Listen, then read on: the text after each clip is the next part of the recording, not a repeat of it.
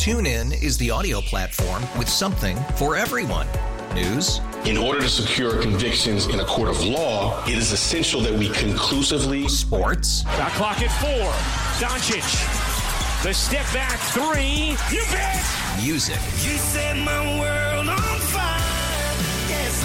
And even podcasts. Whatever you love, hear it right here on TuneIn. Go to tunein.com or download the TuneIn app to start listening. What's driving the conversation in California today? Every weekday at this time, we explore a topic that's making news in our state.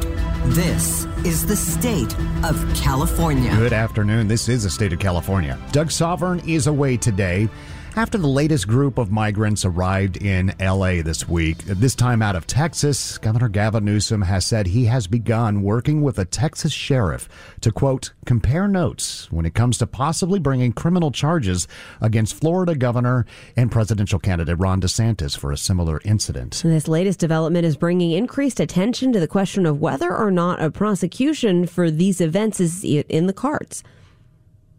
For more on this, we are joined live today on the KCBS RingCentral Newsline now by Gerardo Menchaca. Thank you so much for joining us. So, first of all, which laws do you think may have been broken here? Well, number one, it's the kidnapping laws. Uh, it's pretty clear to me that kidnapping laws were broken, and I think that that's what the Texas uh, San Antonio area sheriff is uh, saying as well. Uh, and I think Governor Newsom um, put his finger right where it hurts because he's seeing exactly the same issue that we're all seeing here. You know, San you can't just. Sorry, go ahead. Well, I was just going to say San Francisco uh, a while back, probably almost a decade, uh, sued Nevada, the state of Nevada, for busing hundreds of homeless people to the city and actually won that case, nearly half a million dollars. Is there precedent for shipping people from state to state? And why do you think that they didn't actually pursue kidnapping charges when it comes to that San Francisco case? Well, in, in the San Francisco case, my understanding is that the people weren't lied to. In this case, it, it, it, the evidence suggests that people were misled that the migrants were being told, look, you know, we can get you a, a fresh start, we can get you a job, and we can get you help with your immigration paperwork uh, if you come to California. And, uh, and then they just put them on a bus to California and drop them off and, and wish them good luck. Uh, and, and, and that's kidnapping, moving somebody with the false pretense uh, is, is, is illegal. Uh, and, and that's what happened here. So, how do we prove that, that they were deceived? Does it come down to their testimony? Is that something that you believe was gathered right when they arrived? Something that is still being gathered? Right. It's going to come down to the testimony. Apparently, the uh, uh, the people moved, doing the transportation claimed that there was uh, waivers signed by the people who were moved. However, some of the people that were moved were were minors, so they could not have consented, even if there are waivers that, that were signed. So it's going to be a, a, you know, based on everybody's testimony. What's the difference between going after an individual like a politician like Ron DeSantis and instead going uh, after a state, for instance? What's that difference? The difference is in if they go after the state, they're basically going to sue for damages and say, "Hey, look, I had to spend fifty thousand dollars taking care of these folks, so pay me my fifty thousand. And that's what the state to state lawsuit would look like. But uh, going after criminal charges means, you know, you're breaking the law of the land and you're uh, creating victims, human victims, uh, and and that's not permitted. So here, there's uh, several different ways that this could play out. Uh, the Texas sheriff could be the one to bring uh, the charges through the local district attorney against Governor DeSantis.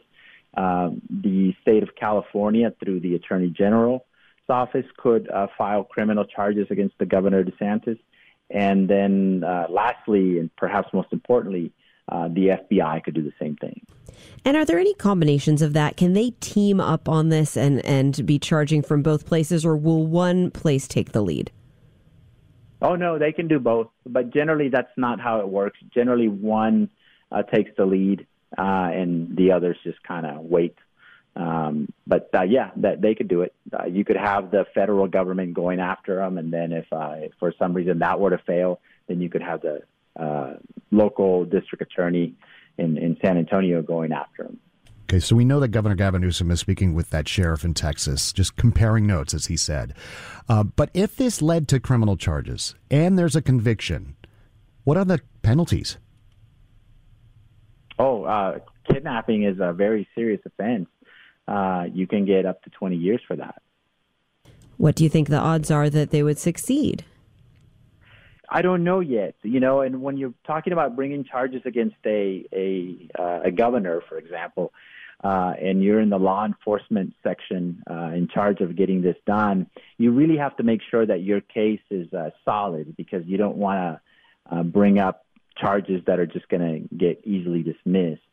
So the fact that we're this far along in the process and we're still talking about this, uh, it looks to me like the, the charges are being taken seriously, and it appears that there's going to be a, a very tight case that they're going to be able to present against Governor DeSantis. If he was found to have made the order to ship the uh, migrants to California from Texas, um, but didn't physically kidnap them, can he still be held liable? Yes, yes, certainly can. Uh, uh, imagine a scenario where uh, three different people get together to uh, execute a bank robbery, but one of them is just the planner and does all the work from his desk, and the other two actually go break in into the bank. The law would say that all three are bank robbers, uh, and that's exactly what we're doing here.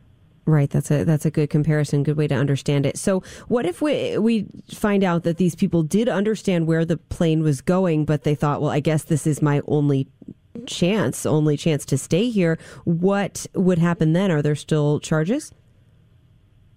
Well, because the false pretenses don't just have to be related to where you're taking the migrants. Uh, it also has to do with the purpose of taking them there.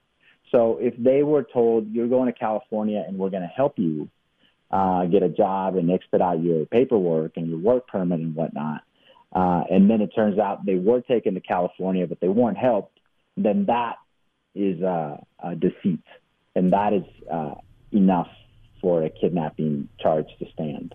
Well, Gerardo, thank you so much for your time. My pleasure. Yeah, Good luck. Yeah, thank you. Gerardo Menchaca, he is an immigration lawyer in San Antonio who has frequently handled criminal cases.